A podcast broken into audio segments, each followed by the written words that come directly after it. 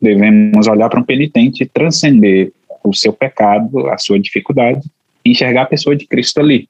Porque no dia que eu deixar de abrir mão da certeza da pessoa de Cristo naqueles que eu atendo, eu penso que eu perdi o meu propósito de ser padre. Porque é a Cristo que eu sirvo neles, e a Cristo que eu amo, e com loucura.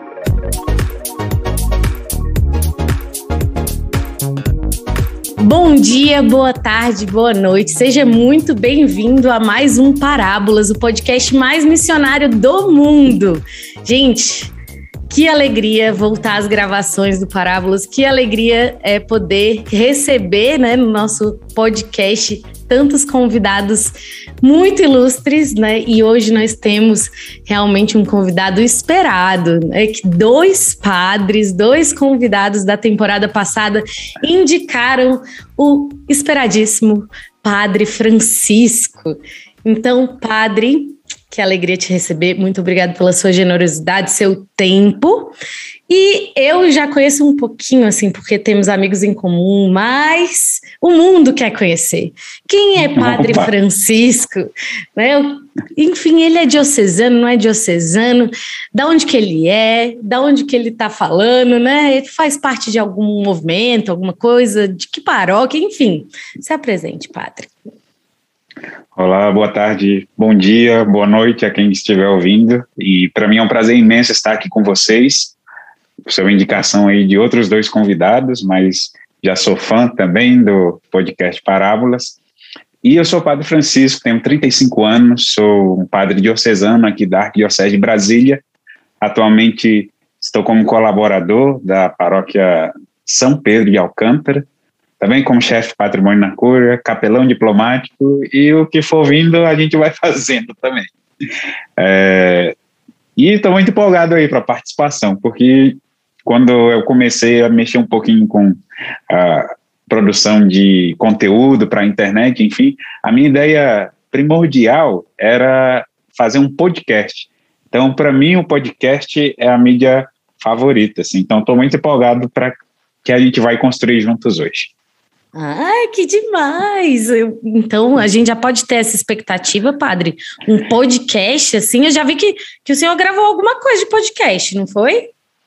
Isso, nós temos lá o perfil Católico Extraordinário, que é uhum. onde ordinariamente uh, tentamos aí evangelizar nas redes sociais, com produção de conteúdo.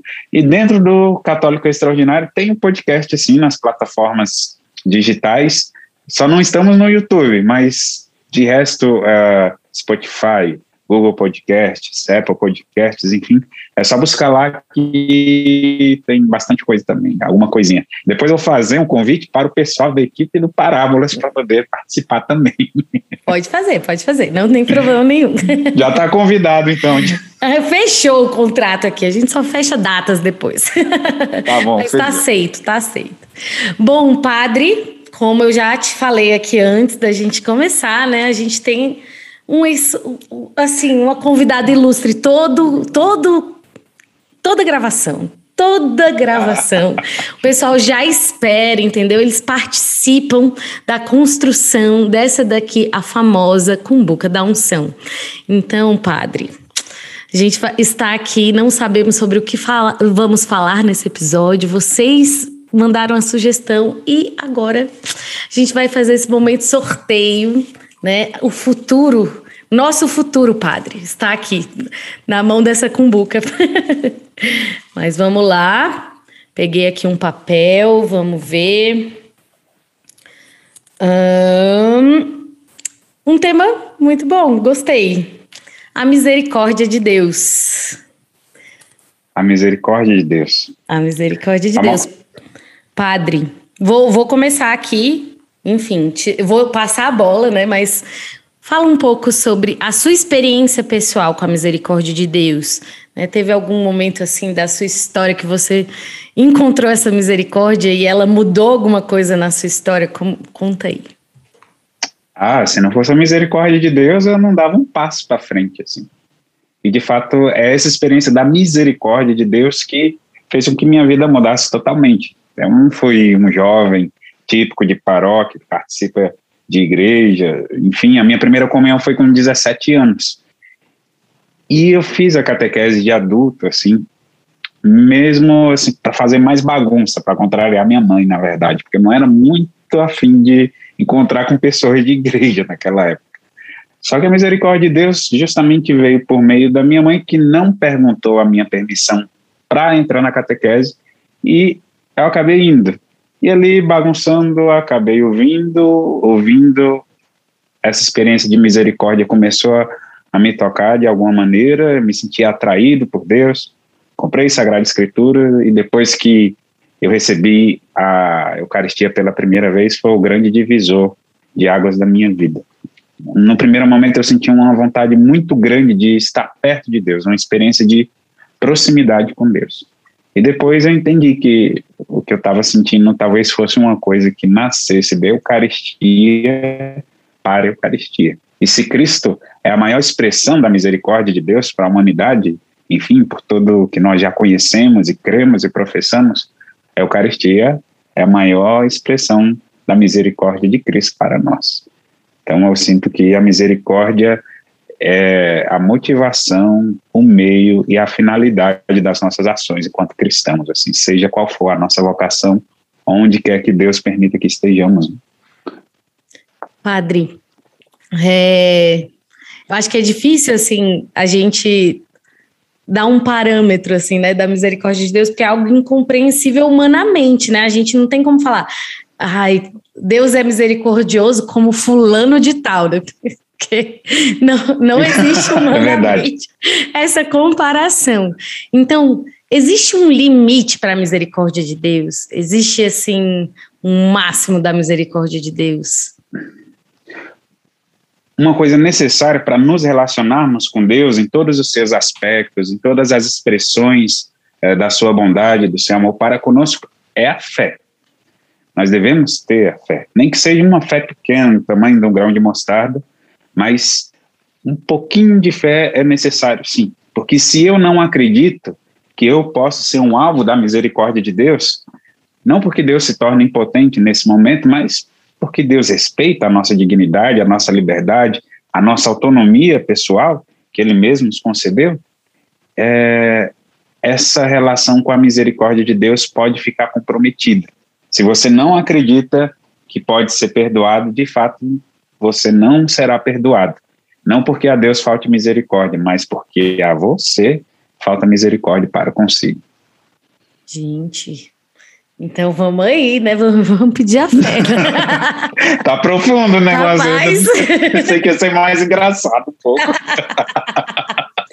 Ai, meu Deus, já, já pegando, Peguem o seu livro de o seu caderno de oração, meu filho, pegue, faça umas anotações, vai sair daqui direto, direto rezar. Não, vou sair daqui para a capela, já, com certeza. Ai, meu Deus, mas padre, é... Bom, tá. A gente viu que tem então esse limite da misericórdia de Deus, que é a nossa fé, né? Às vezes, é, como, como eu disse antes, né, é difícil ter esse comparativo humano, né, porque é impossível alguém ser tão misericordioso como Deus. Mas qual seria, assim, o ápice da misericórdia de Deus, né? É, enfim, a maior loucura de amor de Deus, né, por nós. Eu amo essa expressão, assim, que São José Maria Escrivá dizia também, que Deus nos ama com loucura, né? Isso quer dizer o quê? Que o amor de Deus ele transcende uma compreensão meramente humana, meramente mundana, ou até mesmo meramente romântica, porque quando se fala de amor, é, nós pensamos nos filmes, sei lá, novelas, nos livros que nós lemos, e acaba formatando na nossa cabeça uma compreensão até bonita, mas muito efêmera e passageira e muito simples do que seja o amor. Santo Agostinho tem uma frase que eu acho ela fantástica e que talvez certamente vai responder muito melhor a essa pergunta. Ele diz assim: Queres saber o quanto vales? Olha para a cruz. Um Deus crucificado é o que vales. Nossa Senhora. Essa frase vem na minha cabeça como um, uma torrente de misericórdia, assim como um oceano infinito. é o sacrifício de nosso Senhor Jesus Cristo, em que vemos um Deus crucificado, alguém totalmente entregue, alguém totalmente inocente, a, a perfeita ligação entre a humanidade e Deus, alguém carregando a dor, as lágrimas, os sofrimentos de todos os homens, de todas as gerações, alguém fazendo com que nenhuma lágrima deixe de ter um tom redentor, alguém dando poder aos sacerdotes para poder acolher um penitente uh, no sacramento da confissão e ali perdoar, sim. A gente não pode explicar porque sempre transcende mais e Deus é assim, né? Quanto mais a gente conhece, mais ele precisa ser conhecido. E uh, eu penso que a maior demonstração e loucura da misericórdia é a crucificação de nosso Senhor Jesus Cristo. Meu Deus, é, de fato. Ai, padre, é, às vezes eu penso que existe uma. Eu penso, não, eu tenho certeza, que existe uma tentação, né? Que todos nós sofremos acerca da misericórdia. E que às vezes a gente vai tardando uma aproximação de Deus, né, daqueles que ainda não conhecem tão bem a Deus, por se sentirem indignos, né, de certa forma. É, e também nós que já trilhamos um caminho, por muitas vezes a gente vai sofrendo essa tentação e se afastando de Deus, né? É, seja da vida de oração, seja tardando em buscar uma confissão, tardando em voltar para a vida de oração, enfim, tantos tardando, né? Somos tão lentos. é, mas como combater essa tentação, né? De como combater essa, é, esse afastamento, assim, por, por se sentir indigno, né? É, eu me lembro que tem um livro é, que eu li, que eu sempre falo para as meninas que eu acompanho, né, na comunidade, que tem esse livro, ele tem o, nome ruim, mas o livro é muito bom. que é Legal. o nome do livro é Deus quer limpar seu coração. O nome é meio brega, assim, né? Enfim. Ele não foi escrito em português, né? Então vamos dar um crédito aí para a pessoa que escreveu. Talvez Mas... possa ter sido uma jogada de marketing para atrair a pessoa, porque eu abriria Olha por causa aí. do título esse livro. Enfim, é, é, e aí esse livro, ele tem um capítulo dele que fala sobre a criança evangélica. Né, e que é, às vezes a, a, criança, né, quando ela cai, ela grita pelo pai, né, ela grita pela mãe. E isso não vai acontecendo conosco, né, na nossa relação com Deus a gente se esconde, né? Como Adão. Então, como? Como combater? Como mudar a nossa postura? Ao longo da nossa experiência, assim, quando a gente descobre a misericórdia, primeiro é aquele momento de é, nós somos tomados de assalto. Naquele momento inicial, não há nada que se compare na nossa vida ao que a gente vive com Deus. Por isso que há grandes conversões no momento de grandes experiências de misericórdia. Assim. Eu me lembro que, nossa, Deus é, para mim era uma coisa tão concreta que depois ele silenciou e está em silêncio até hoje. Mas eu estou feliz do jeito que ele quiser é, se manifestar para mim. E na minha primeira confissão foi um pouco a expressão disso, porque eu fui lá, preparei todos os meus pecados, assim, segundo as orientações que eu recebi na catequese, confessei com o padre e saí muito triste da confissão, não porque eu tinha me exposto, enfim, eu nunca tive dificuldade de, de falar das minhas fraquezas, das minhas dificuldades, mas eu me lembro que eu cheguei no meu quarto e fiquei triste, assim. E minha mãe falou, oxe, menino, então foi confessar na igreja e ao invés de ficar feliz que foi perdoado, você ficou, foi triste? Porque não entrava na minha cabeça, eu com todos os erros que eu tinha, eu ser perdoado de graça eu ficava pensando, isso não é justo, isso não é, é não é coisa que se faça, que vergonha. e eu não acreditei na primeira confissão, tanto que aí no outro dia, nove horas da manhã, estava eu na igreja lá enchendo a paciência do padre. E o, o, padre na época falou, ué, você não confessou? Eu falei, confessei. Por que você veio confessar de novo? Eu falei, eu não sei, eu não acredito que eu fui perdoado, porque não tem lógica alguém me perdoar que eu tenho de pior e ficar por isso mesmo, assim, não, não ser punido. Ele falou: não, você foi perdoado, mas o seu pecado agora é de não crer na misericórdia de Deus. Porque justamente o castigo que deveria recair sobre você pelas suas faltas recaiu sobre nosso Senhor Jesus Cristo na cruz. Meu filho, não há nenhuma dívida a ser paga. Cristo pagou por todos nós. Aquilo vem um arrepio na minha cabeça, tô, tô arrepiado até agora.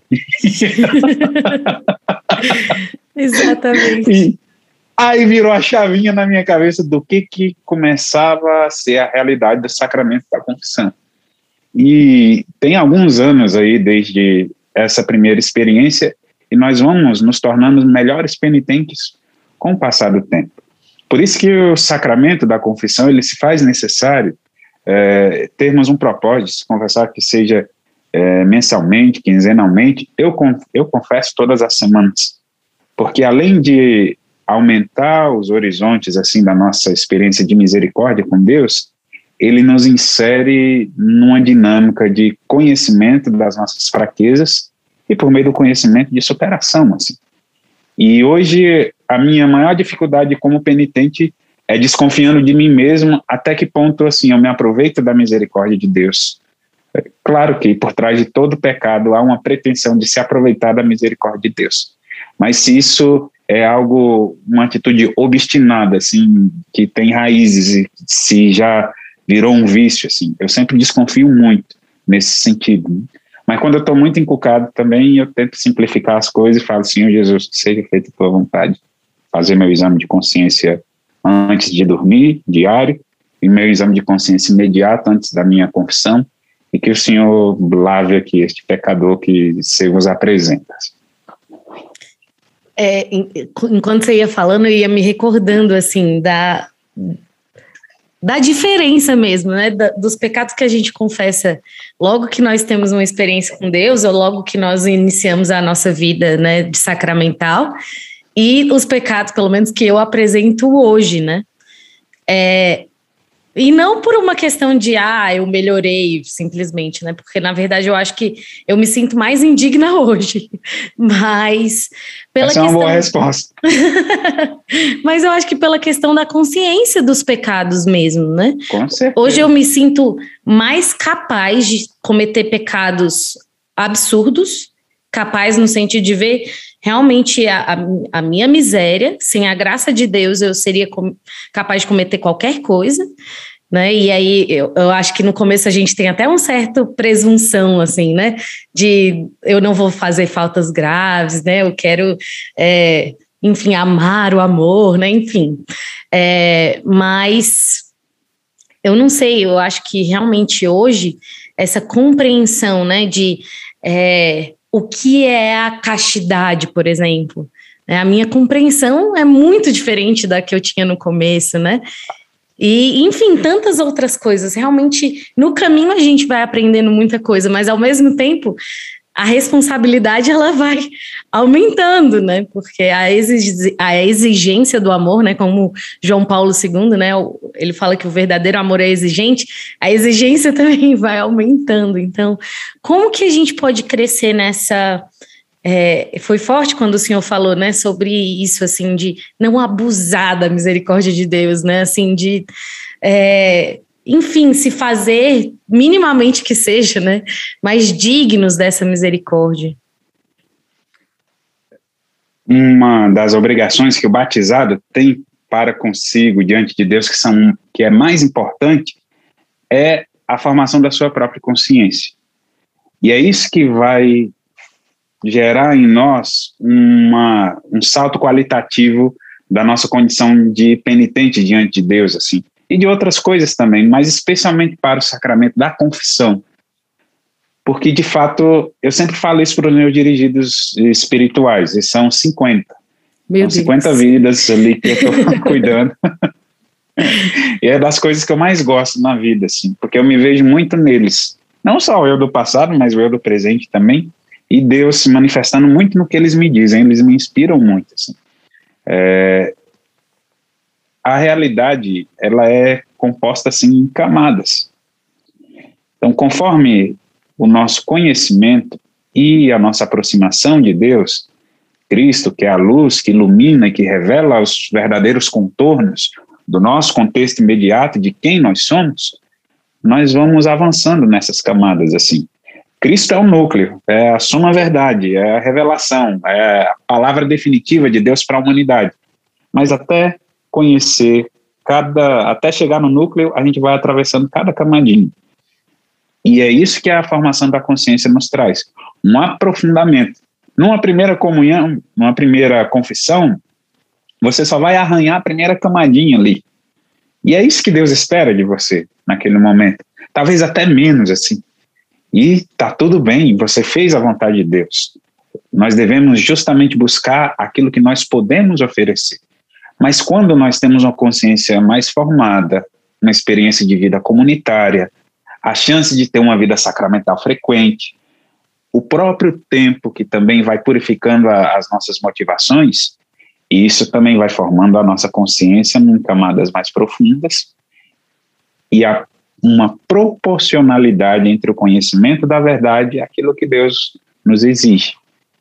E se nós não tomarmos cuidado, é, abusar da misericórdia seria justamente tendo consciência de todas essas camadas da realidade, assim, agir como se nós estivéssemos ainda na primeira. Não sermos generosos com Deus, não agir conforme aquilo que Cristo nos revela, nos inspira ou nos deu a graça de experienciar. Isso seria um abuso à misericórdia. Agir conforme a misericórdia não é ser uma pessoa perfeita. Porque eu sempre também digo duas coisas perfeição só em Deus e descanso só no céu. é verdade. Não é agir de maneira perfeita, é agir conforme você pode. Isso quer dizer o quê? Dentro de todos os campos da nossa possibilidade, oferecer tudo para Deus. Porque o que eu não posso, de fato, Deus não vai considerar e nem vai esperar de mim. O que vai além do, do que é possível é justamente a parte de Deus uh, na nossa vida. E se relacionar de maneira honesta com a misericórdia é olhar quem somos, o que podemos, o que conhecemos e oferecer a Deus sem nenhum tipo de reserva. E se vier e tiver um tropeço, uma queda ou algo mais dramático no caminho, parar de olhar para nós mesmos e olhar para nosso Senhor Jesus Cristo, que está sempre à frente, estende a mão nos coloca em pé de novo. E um outro aspecto importante é que necessariamente essa experiência de misericórdia com Deus, ela utiliza do outro como uma parte fundamental. Porque o outro é canal de misericórdia para mim, então eu enxergo nosso Senhor Jesus Cristo no outro. Muitas vezes Deus usa o outro para poder, a boca do outro para poder me consolar, os pés do outro para que eu possa receber uma visita, o abraço do outro para que eu possa receber um, um aconchego, e nós também somos Cristo para o outro, somos a encarnação da misericórdia na vida do outro.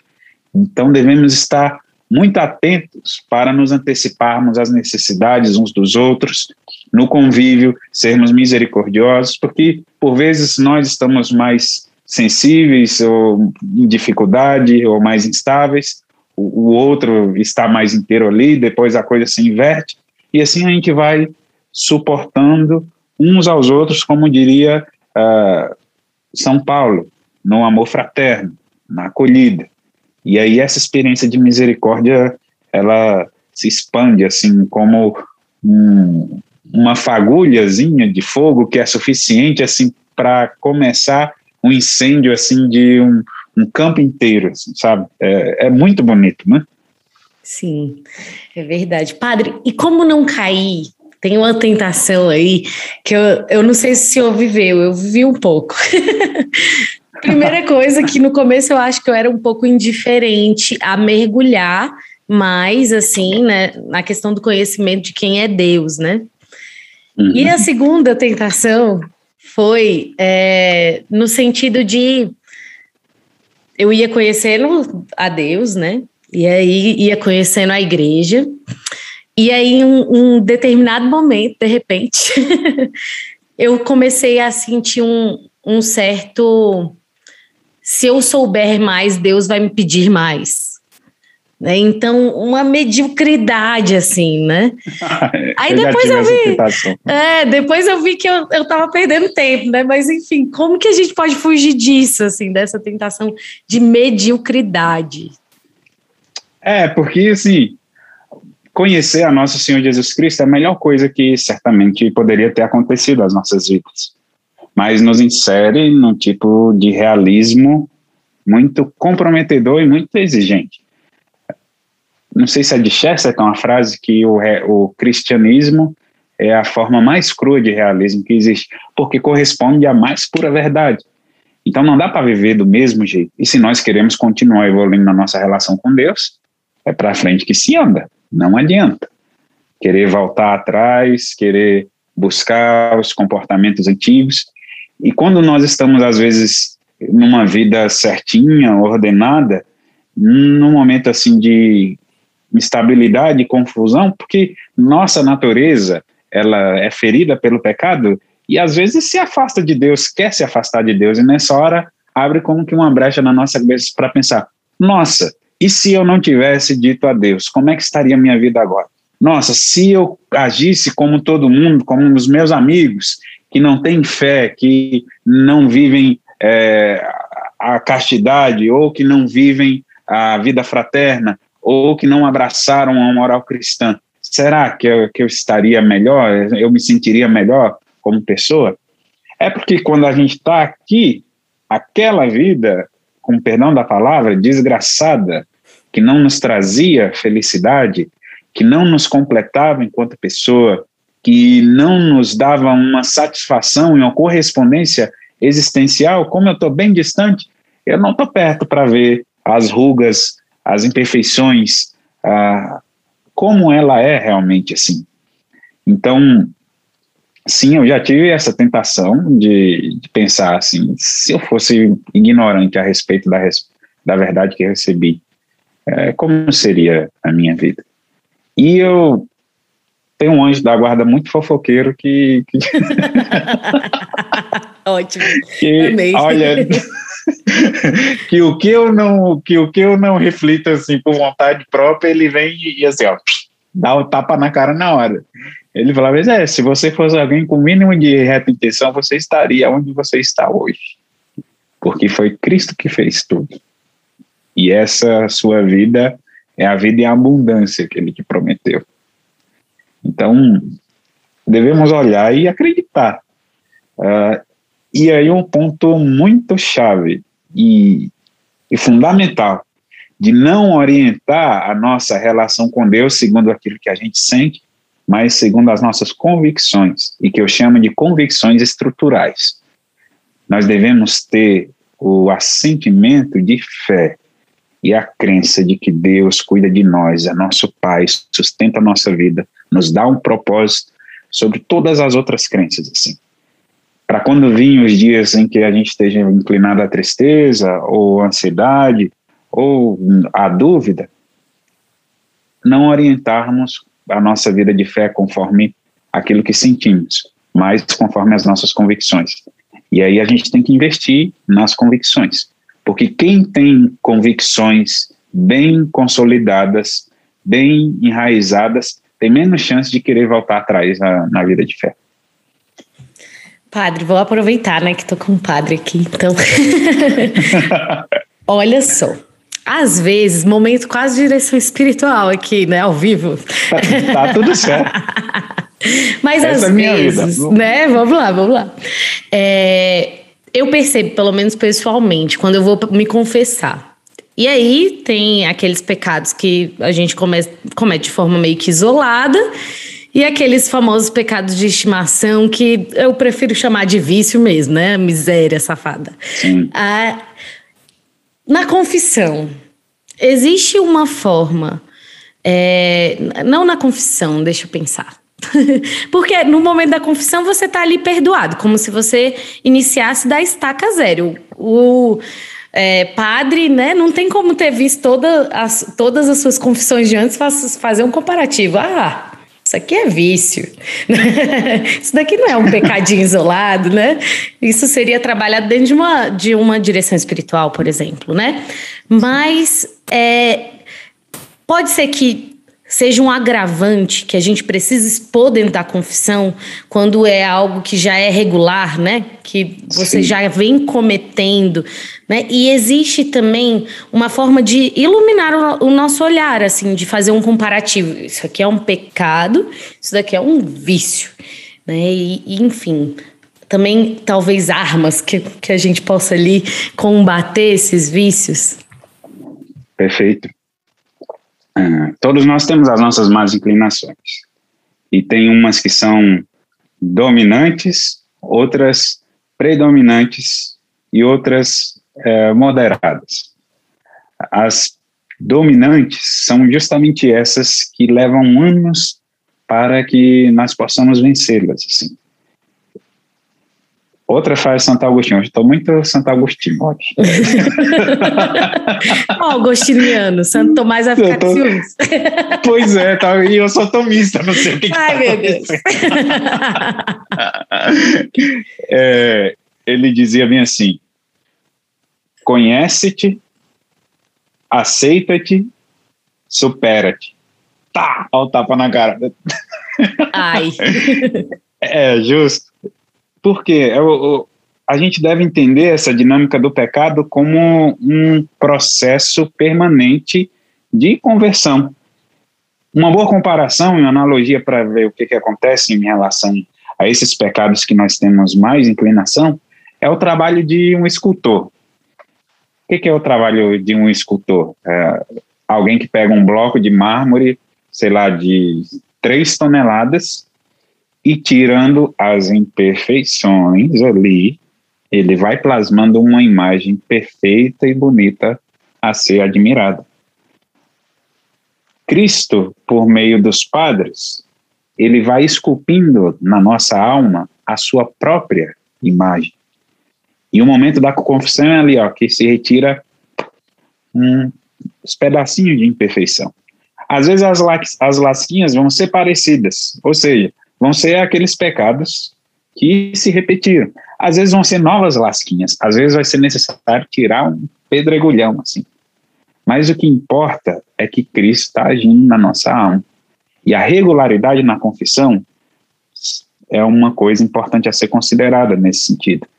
Depois, se você não tem um acesso a uma direção espiritual, é bom que você comece a se confessar só com um padre, porque ali dentro da confissão também há um espaço de uma microdireção espiritual.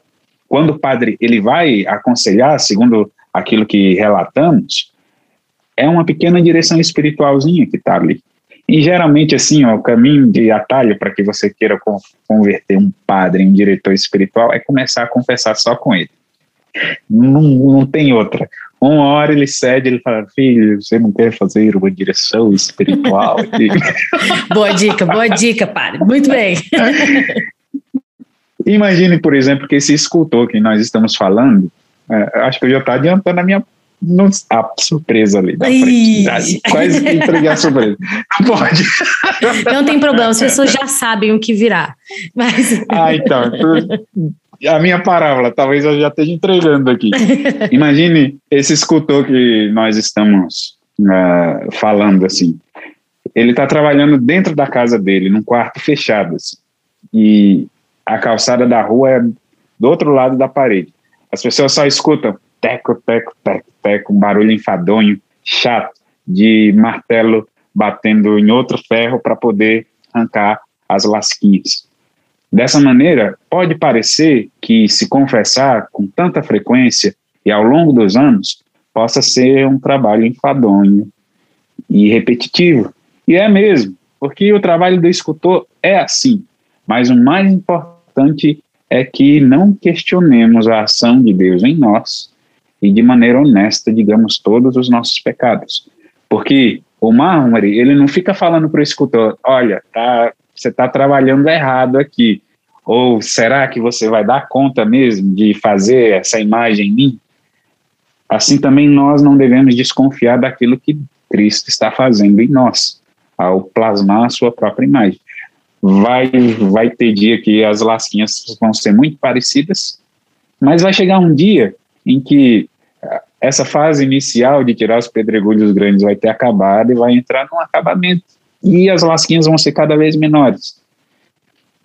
E essa, essa imagem de Nosso Senhor Jesus Cristo se nos apresentará com maior clareza e não vai ser nem possível separar o próprio Criador da sua própria obra. E como todo artista que deixa sempre um pouco do seu estilo e de si mesmo naquilo que cria com as suas mãos, Cristo uh, deixará muito dele em nós. Assim. Isso que acontece com quando uma alma chega em um processo de santidade. Forte.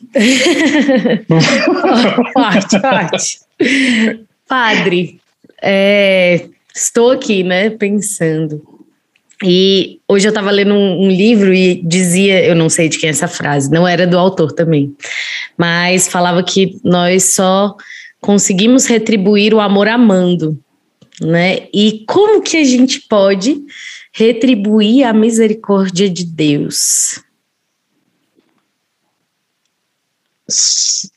Aí eu vou apelar para nosso Senhor Jesus Cristo com a citação do Evangelho.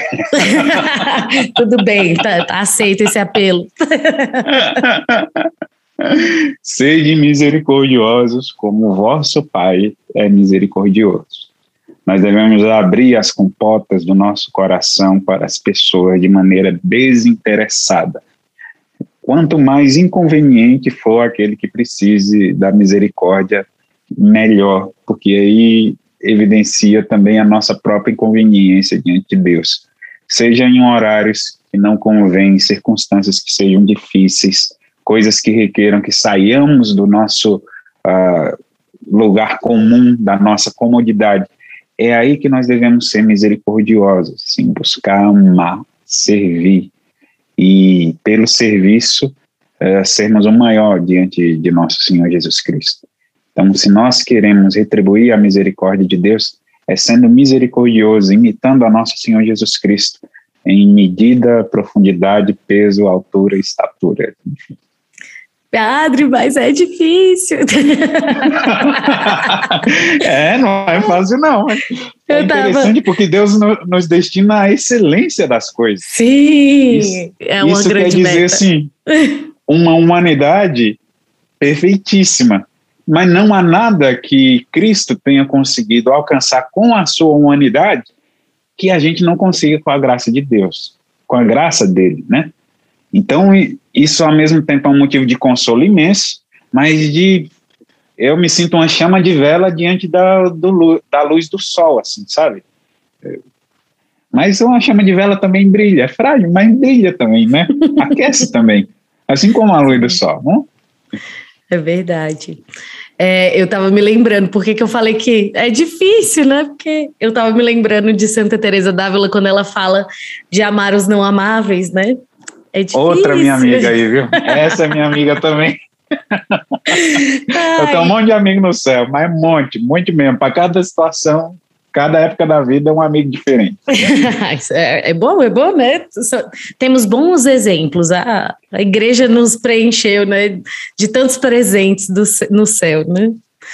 Mas, enfim, essa, essa questão, né? De ser misericordioso como Deus é misericordioso, né? Ser essa imagem de Deus. E, para mim, eu não sei, eu, eu olho o evangelho, né? Olho as passagens bíblicas e e enxergando essa misericórdia viva, né, que foi Jesus Cristo e que é Jesus Cristo, né, é, a meta é muito alta, padre. A meta é muito alta. E quando vem os desafios, assim, né, eu vejo que os desafios eles devem ser para nós como oportunidades, né? É oportunidade de amar, é oportunidade de, de dar provas de amor a Deus, né? Assim, no sentido de fé mesmo, né? No sentido de esperança, né? Das virtudes. Mas é, é difícil. Não sei. ah, é, esse é o grande drama é, da relação com Deus. Drama no sentido positivo. É, o abismo entre aquilo que eu sou, aquilo que eu deveria ser. E, e também o descompasso entre a grandeza de Deus e a pequenez que eu sou. Mas o consolo vem. Por quê? Porque quando Deus assume a nossa humanidade por meio do seu Filho, ele nos engrandece como ele também. Nunca a humanidade, a não ser por meio de nosso Senhor Jesus Cristo, foi elevada a tal dignidade a habitar a vida íntima da Santíssima Trindade por toda a eternidade. O que, que é isso? Tem um de nós lá. Tem alguém com, com a minha carne, alguém igual a mim, tudo, menos no pecado, que vê a Deus face a face, e que não só vê a Deus face a face, como é o Filho de Deus. Então, isso, para mim, é um, é um motivo de, de consolação tão grande, porque eu me sinto representado por nosso Senhor Jesus Cristo, e embora eu seja tão pequeno, eu fui elevado com Ele. Eu recebi essa dignidade com Ele eu sou herdeiro dessa herança uh, que Deus Pai deu ao seu filho desde toda a eternidade com ele. Eu fui inserido numa linhagem sobrenatural nobre pelo derramamento do sangue dele. Então, o que eu não mereço, Cristo merece. Então, isso nós devemos nos repetir, repetir o tempo inteiro para nós mesmos. O que eu não mereço, Cristo merece. Então, por isso que eu preciso oferecer o melhor para nosso Senhor Jesus Cristo. Não que eu vou chegar perto de retribuir assim o que ele me fez, porque ainda que mil planetas Terra superpovoados tivessem com homens e mulheres agindo com perfeição durante mil anos, não seria capaz de retribuir um milésimo da presença de nosso Senhor Jesus Cristo na Terra.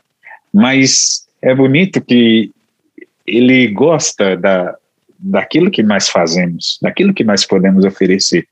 É, como com os apóstolos também, chamados lá, pessoas simples, pescadores e tudo.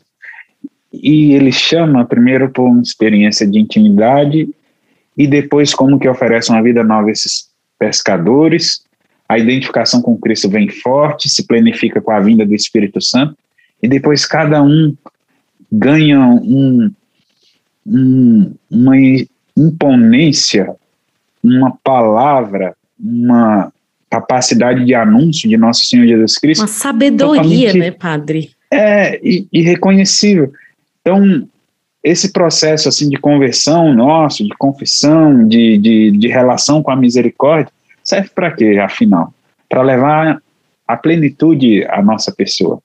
A plenitude já aqui nessa vida, refletindo a Cristo por meio da nossa pessoa, e a plenitude no reino dos céus, que lá onde a gente vai ser feliz e todas essas perguntas vão ter resposta e aquilo que a gente ainda não não entende assim será sanado no nosso coração. A dúvida é um ingredientezinho assim do que é necessário para a fé.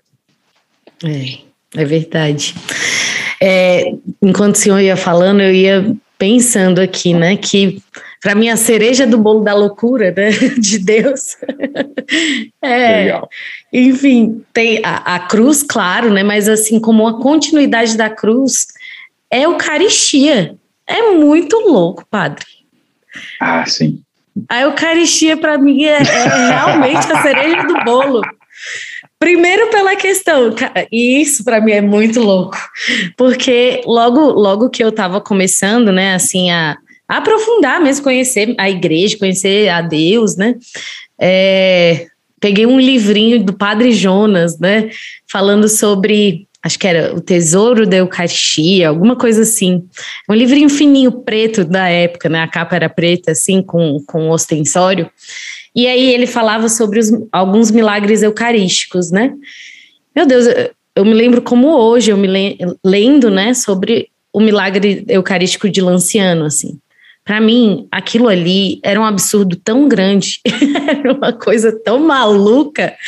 Como isso pode acontecer? Como? Porque foi o despertar da minha consciência para eu, meu Deus, eu recebo a Cristo quando eu comungo. Por mais que seja uma informação que me falaram dez vezes, parece que a chave virou também, né?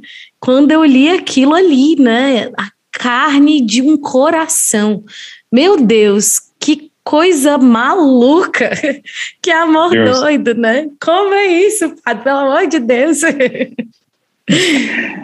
Como padre, assim, é, é, um, é uma segunda conversão, porque quando você se converte, assim, ou seja, passa a enxergar a Deus pela via da fé na sua vida e age de acordo com isso, você se recoloca ali como pessoa, muda o comportamento, deixa algumas amizades, é, tem cuidado com os ambientes, enfim.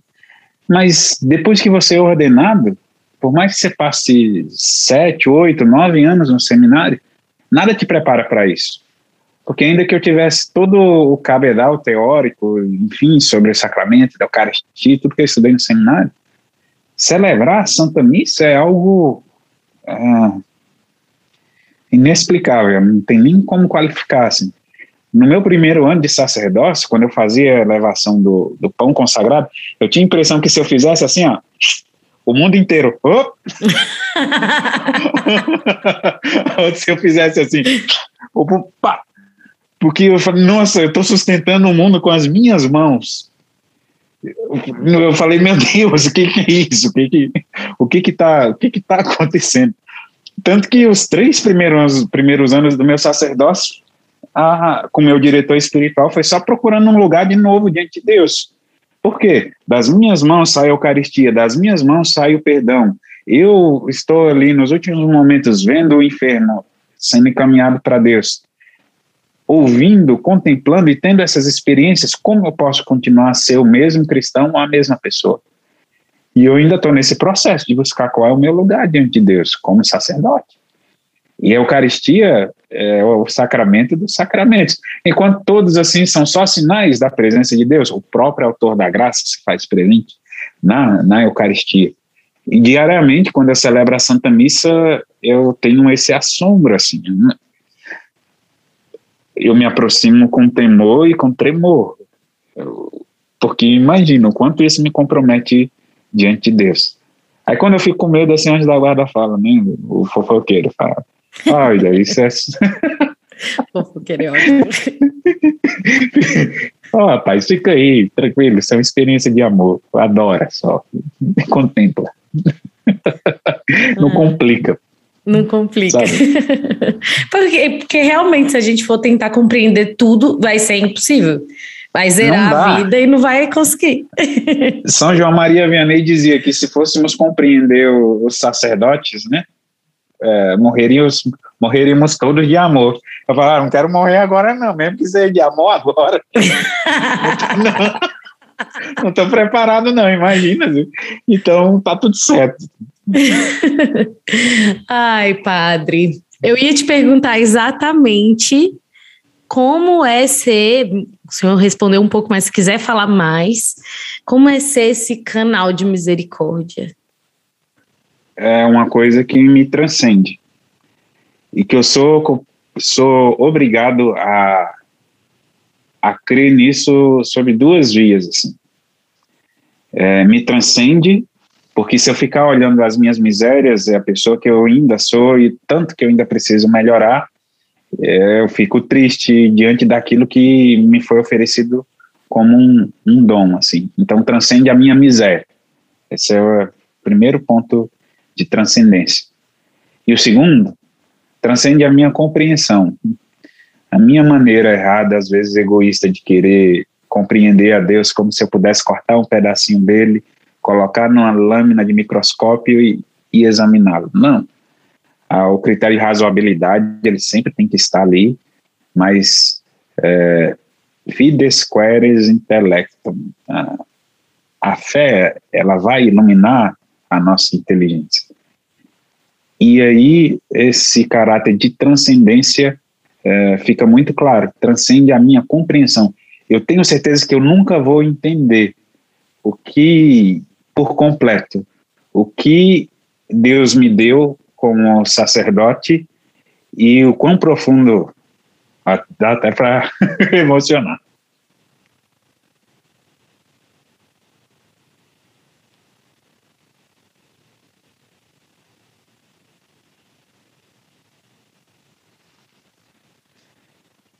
E o quão profunda é, essa realidade, assim. Então, esses dois elementos de transcendência, transcende o pecado e transcende a compreensão. Assim. Eu, eu, eu, eu, sou apaixonado por Cristo nesse sentido, assim, e, e ele me mostra muito por meio do sacerdote, do, do, do exercício do sacerdócio, assim. Eu, tenho, eu nunca fui uma alma, assim, de consolações, de, de demonstrações, assim, eu acho que a última consolação que eu tive foi em 2003, quando eu estava me convertendo, porque era necessário isso.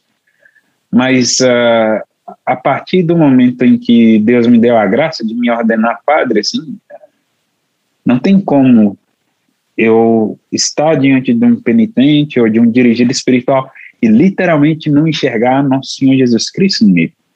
Estar diante da Eucaristia na, nas minhas mãos, na Santa Missa, e, e, e ser indiferente àquilo que eu estou celebrando.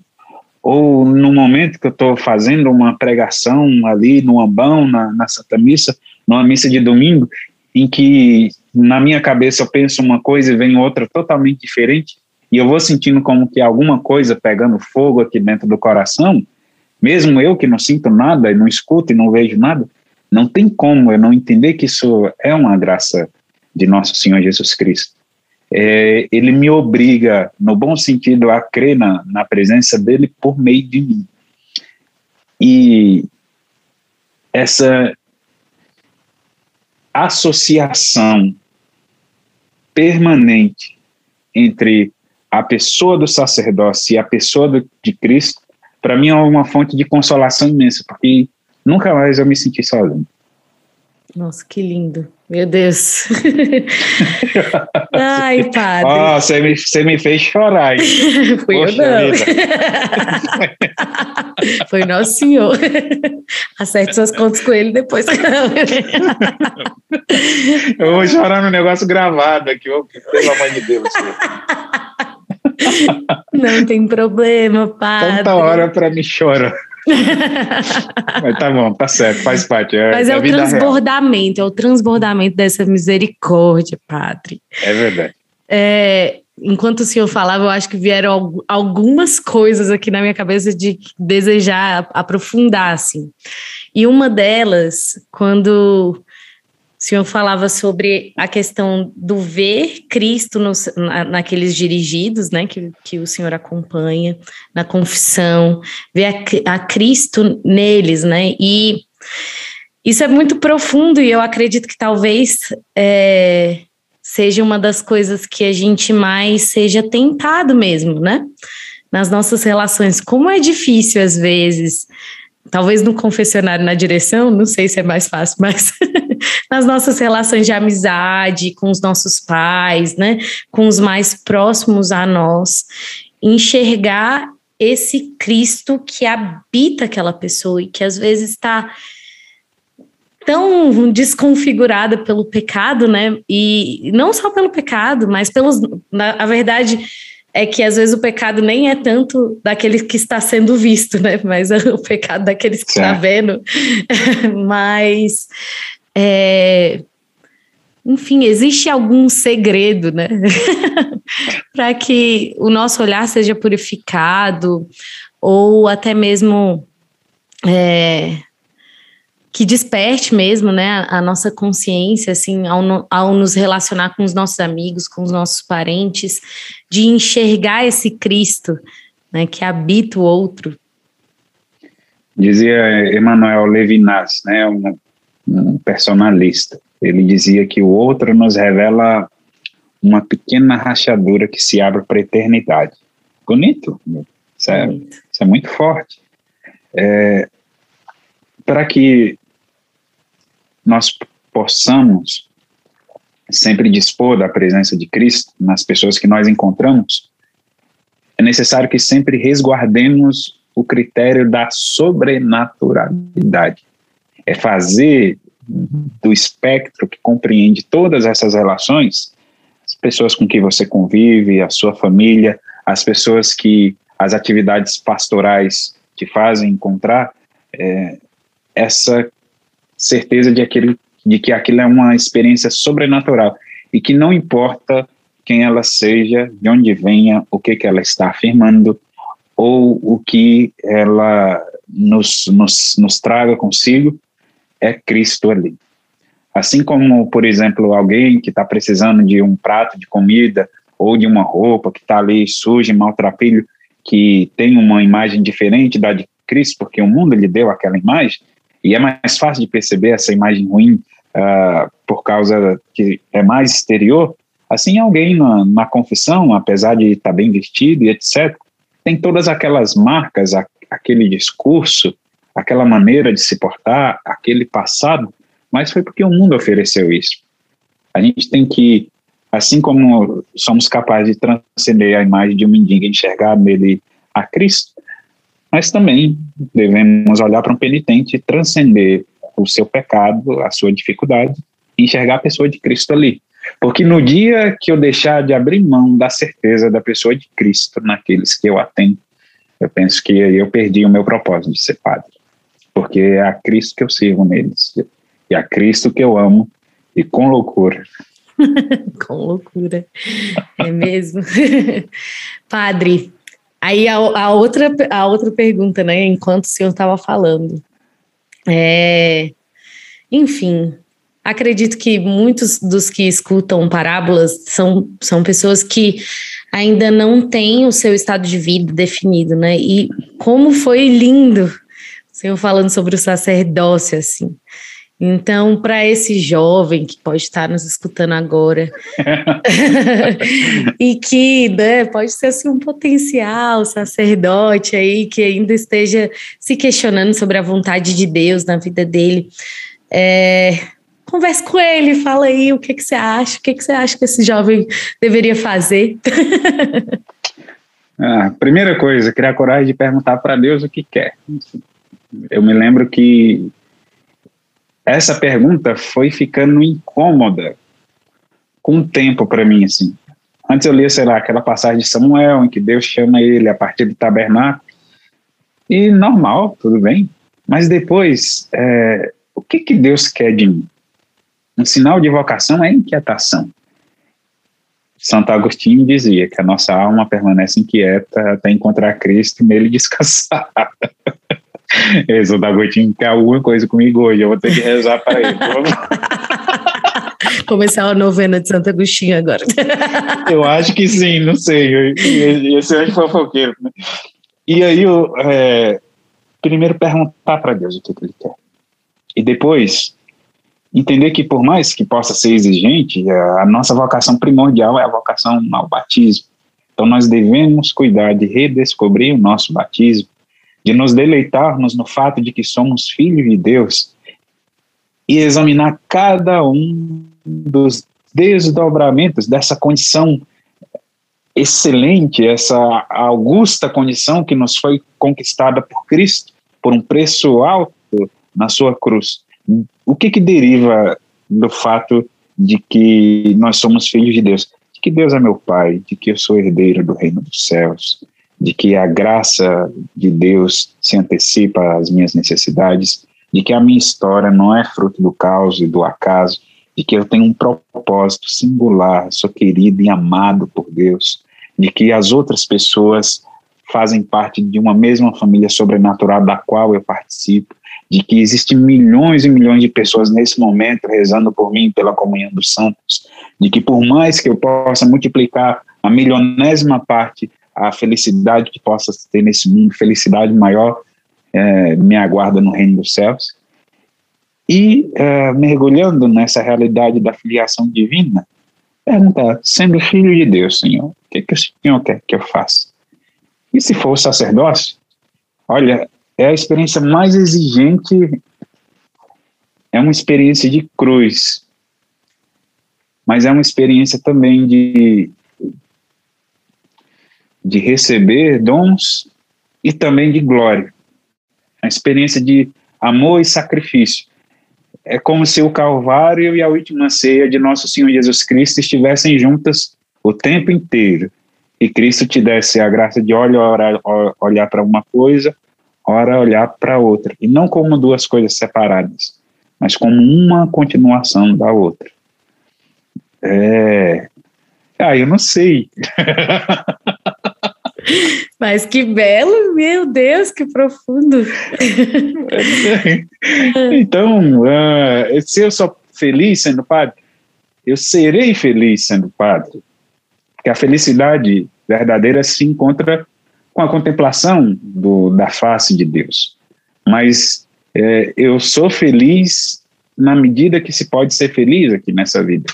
Porque eu nunca tive porque eu nunca tive tantos amigos, tantos irmãos, eu nunca me senti pertencente a uma família tão numerosa, eu nunca tive a chance de ser amado por Deus através de tantas pessoas que eu encontro que são tão generosas comigo também, com, com, a, com a vida fraterna. Eu nunca tive, antes de ser padre, a chance de ter objetivos tão excelentes na minha vida e de pensar qualquer coisa que não fosse além de mim mesmo. Então, mudou a minha vida é, para muito melhor. E eu só estou começando. E eu tenho muita esperança no futuro. É, esse já, mas não ainda, né? Assim, é, é tão, Justo. É tão profundo isso, porque, enfim, eu como consagrado também de uma comunidade, né? É, essa questão do se eu posso ser feliz já nessa terra, né? Imagino que será de mim no céu, meu Deus, né? E, e aí brota esse desejo, né, de querer o céu, né? De é... Ah, eu aguardo eu... com, com ansiosidade, assim, eu, eu preciso, preciso descansar. Eu entendo, padre. Eu entendo. Descansar carregando pedra nessa terra não é fácil.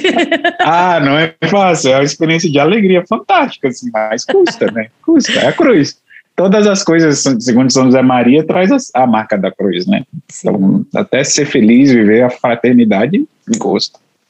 Mas é, é possível, né? Você ter momentos de, de plena felicidade aqui, por mais que ah, ainda seja uma felicidade imperfeita, né?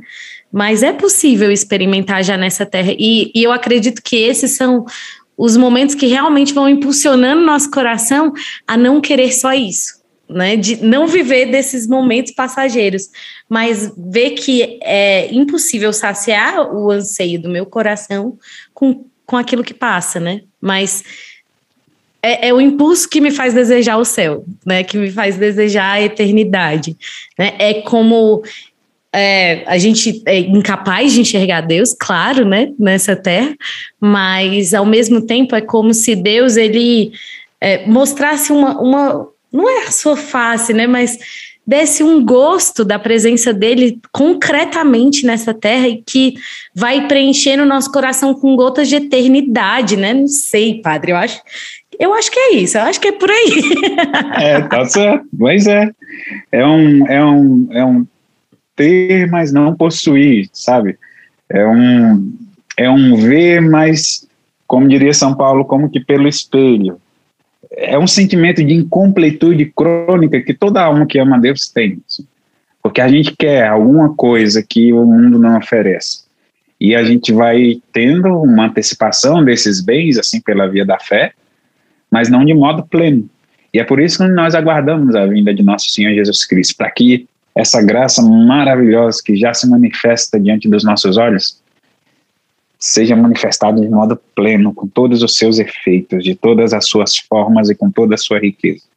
E aí sim, a felicidade, a fruição espiritual e o deleite uh, das, nossas, das nossas almas. Olha, tá muito séria essa conversa. Eu acho que nunca teve um parábolas tão profundo aqui, do início ao fim. É uma, uma vibe de, né, de, de espiritual, né? Né? Profundo negócio aqui, né? Eu, realmente muito feliz. direção espiritual ao vivo aqui, ao vivo gravado. Legal. Ai, padre, eu acho que chegou aquele momento, sabe, que eu tinha comentado com você, o momento da parábola. Qual seria a parábola desse episódio, padre? A parábola Ai, nossa. é porque eu pensei que esse episódio ia tomar a direção A, tomar a direção X. Então eu tinha um para a direção A, mas é a parábola da a parábola da, das estrelas. Hum. Posso começar a contar? Claramente pode. Muito bem. Então, existia um jovem que gostava de contemplar as estrelas. Porque, além da beleza das estrelas, que se veem com muita facilidade, o universo obriga até mesmo a ciência a admitir que há qualquer coisa de inexplicável nas estrelas, na configuração eh, ali dos planetas e dos astros. E uma vez contemplando este céu e se perguntando sobre a natureza deste mesmo céu, ele soube de uma estrela cadente que caiu do céu e se misturou com a terra. Ele ousou se aproximar dessa estrela, contemplando-a mais de perto, e uma vez contemplando a luz dessa estrela, ele conheceu a verdade sobre a sua própria vida. E desde então ele olha para o céu e espera essa estrela voltar de novo, para que essa verdade se mostre de modo pleno. Meu Deus, a parábola da parousia aqui.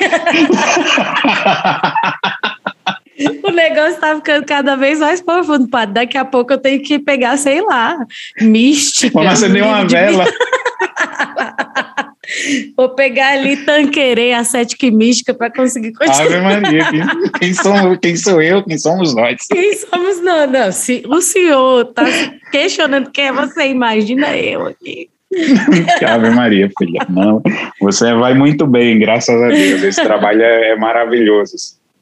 E eu vou rezar bastante para que cresça cada vez mais, seja cada vez mais frutuoso. E me rendeu uma tarde assim muito alegre. Amém. Graças a Deus. Padre, acho que eu não tinha te falado dessa parte antes, mas enfim. o senhor pode conduzir assim uma breve oração para que tudo isso que nós falamos aqui entre nós, né, realmente alcance e frutifique o coração daqueles que estão nos escutando. Sim, sim, claro. Em nome do Pai, do Filho e do Espírito Santo. Senhor, nós te pedimos que a tua graça alcance todas as pessoas que, de maneira direta ou indireta, seja mais de uma maneira mais quieta ou no meio dos seus afazeres, estão nos ouvindo, para que a tua graça possa entrar no coração de cada uma dessas pessoas e fazer frutificar tudo aquilo que semeastes hoje por meio das nossas palavras, dos nossos sorrisos, das nossas lágrimas, por meio de daquilo que o Senhor permitiu que refletíssemos. Vós que sois a verdade plena, abençoai com a vossa verdade cada um desses corações e fazei que, conhecendo a verdade, possam dela se enamorar e viver conforme essa verdade que sois vós, e aí encontrar a sua paz e o sentido da sua vida. Amém. Amém. Dar uma bênção aqui, né? Já vou aproveitar para pedir. e a bênção do Deus e que misericórdia desça sobre vós e permaneça para sempre. Ele que é Pai, Filho Espírito Santo. Amém. Ai, meu Deus, que, que tarde boa, meu Deus. Foi boa. Foi muito, Deus foi realmente misericordioso aqui nessa tarde, podemos experimentar dessa misericórdia. Padre, como já tinha te dito, por favor, nos fale, nos recomende um livro. Pode ser de receita, pode ser do assunto da misericórdia, pode ser, enfim, de ficção científica, científica, quase não saiu. Meu problema de dicção vem todo episódio, é impressionante. Mas, enfim, faça essa indicação para nós. Então, eu vou indicar o livro que me mudou minha vida um pouco, porque se como eu disse lá atrás, eu não era uma pessoa de muitas, não sou uma pessoa de muitas consolações. Esse livrinho, apesar de ser pequeno, ele se abriu como uma realidade para mim, como uma verdade. Nossa, é isso aqui. é, eu podia assim pegar a fé de tão consistente que ela se tornou aos meus olhos ao ler esse livro, cortar com a faca e passar no pão e comer. Então é, é o livro caminho. é, é o livro Caminho de São José Maria Escrivá. Uhum. É pequeno, simples, não é um livro que é feito para se ler assim de uma vez todas. São pequenas, pequenos parágrafos em que São José Maria Escrivá, o fundador do Opus Dei, ele descreve a vida espiritual, mas em um tom de pai, como se ele tivesse soprando essas palavras aos nossos ouvidos. Até hoje, é, eu sinto São José Maria bem do meu lado quando eu estou lendo o caminho. Não tem como. E tanto que o podcast lá, que a gente está fazendo agora, é a leitura comentada do livro Caminho. Ai, que demais. E é muito bom, é muito bom. Que demais. Eu, eu me sinto um pouco é, sei lá, traidora dos santos, porque eu ainda não li o caminho, porque eu gosto demais da vida dos santos, eu me sinto realmente traidora, assim, meu Deus, eu, eu vou ler. Você vai ver, vai, vai, vai te fazer muito bem, a gente sempre faz bem, é muito bom. Às vezes eu volto em passagens que eu já li e tipo, tem outras, outro significado, parece que eu de vez em quando o São José Maria muda as letrinhas lá né? e vem outra coisa. Maravilhoso. Ai, padre. E agora, quem que o senhor quer escutar aqui no Parábolas? Hum, um sacerdote, um leigo? Fica ao seu critério. Se quiser indicar mais que um, não tem problema. Temos uma listinha aqui de próximos convidados, já adiciono. Nossa. Então, quem eu vou indicar? Quem eu ia. Ah, eu vou indicar o Padre Ângelo. Padre Ângelo. Da, da paróquia Nossa Senhora de Guadalupe, uhum. de padre. E de leigo, a gente podia trazer alguém que desse um testemunho bonito de vivência do sacramento da, do matrimônio. Eu quero indicar Tadeu Rocha e Amanda, que são um casal. É, eles eram do Instituto Sussocorda, mas agora não são mais, assim, mas ele tem um trabalho muito bom com, uh, na área educacional para professores que são católicos. É, é muito específico, uhum. mas muito bonito também, e eu acho que ele pode trazer uma boa contribuição para cá, junto com a sua esposa. Hum, gostei, gostei das indicações. Eu, eu não tenho Bem. certeza se eu sei quem é o Padre Ângelo, não sei se ele é um mais jovem que se ordenou há pouco Ele tempo. é um mais jovem, ele tem só um ano de sacerdote. Hum, Mas então ele é uma pessoa fantástica. Tipo assim, o, o, o Ângelo é aquele irmão que eu não tive, no seguinte sentido. Eu sou mais extrovertido, assim, tudo. Ele é extrovertido do jeito dele. Assim, ele é muito sério. Assim.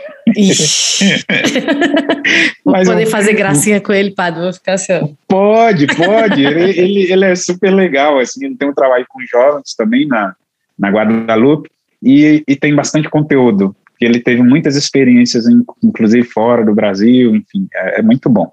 Ai, que legal, gostei, gostei das indicações. Então, muito obrigado pela sua participação, padre. Foi uma honra receber o senhor aqui.